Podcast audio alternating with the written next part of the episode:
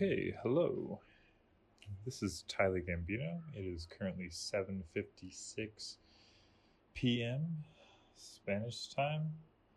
Um, this will be the first episode. I'm uh, no longer sitting on my bathroom floor, as you can hear the dog. Um, as I am in another town, another city far away. Spent the whole day traveling and I'm very tired. So I'm actually two doors closed out on a balcony today.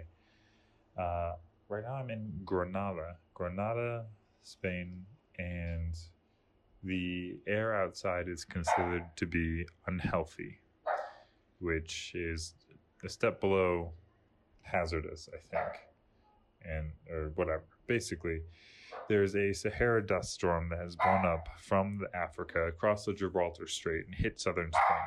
So, the, and I have this dog right below me on this balcony. It can see me, and it thinks I'm taunting it. Anyway, um, fuck. Trying to keep this thing going, but times like this, days like this, it's tough being on nonstop from 4 a.m. Woke up at 4 a.m to get everything prepped to get a taxi to the airport at 5 a.m. Uh, sun was up, changed him, you know, made sure he was ready to go, got all of our stuff packed. I think I need to go back inside. So, this is Tyler Gambino. Inside, no longer two doors closed, just one door closed, and in the living room. Uh, so then we have to catch a plane, uh, which actually isn't so bad. My son does pretty well on the plane. He's a little fussy, but it is tight quarters, let me tell you. Um, and then we get off the plane. We have to take a taxi to the bus station where we end up getting there a little early. So we have some coffee and some breakfast at a local cafe or restaurant. And my son is just making friends with everyone one of the servers was super, super enamored by him. She must have been maybe 30, maybe 35. I don't know, but she was having a great time with him.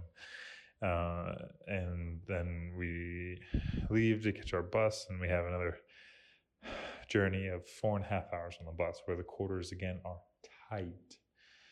Um, and this is tough because there's nowhere to change him on the bus.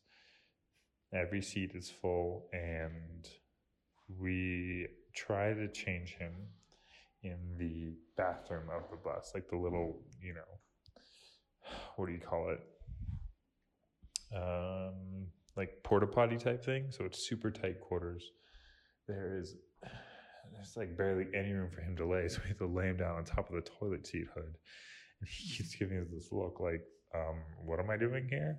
I think it was because the toilet smelled kind of bad, kind of like chemicals, which I suppose is better than shit to some people. But, um, and then, so, and then of course he starts screaming on the bus. So we rock him to sleep. And, and he, after he finally goes to sleep, I'm stuck and my back is starting to cramp up, but I can't move because otherwise he's going to wake up and start screaming. And, so I slowly start to shift, and as soon as I shift at all, he wakes up, and then I have to shake him back to sleep. And this goes on for about an hour and a half before we spend the next two hours, my wife and I, doing nothing but trying to figure out how to keep him entertained until we get there. So we finally get here. Um, and we go to the bus station. She goes to the bathroom. My wife goes to the bathroom. I go to the bathroom.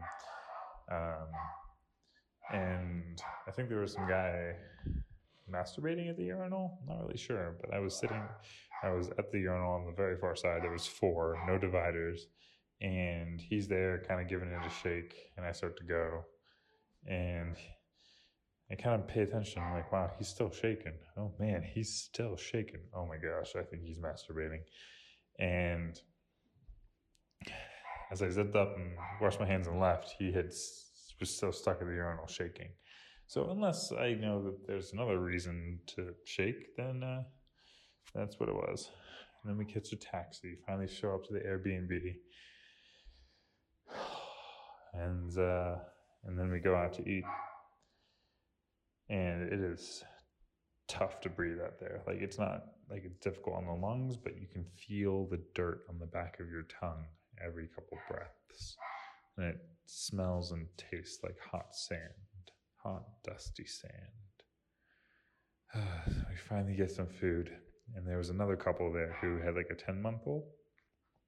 They completely engaged with us, or at least the wife did, and just talked about all the difficulties that they had with their child and, you know, how great he was and how he wakes up every half hour to an hour some nights. And we're like, oh boy, that's rough. Uh, we come back here, we crash out, and well, sort of. My son's tired, so we had to change him, and we decided to give him a bath in the sink, which is a whole new experience. Got a funny photo. Now he's finally down, and this is the only time that I've had to myself to record this one. All right, so that was today. I'll talk to you tomorrow.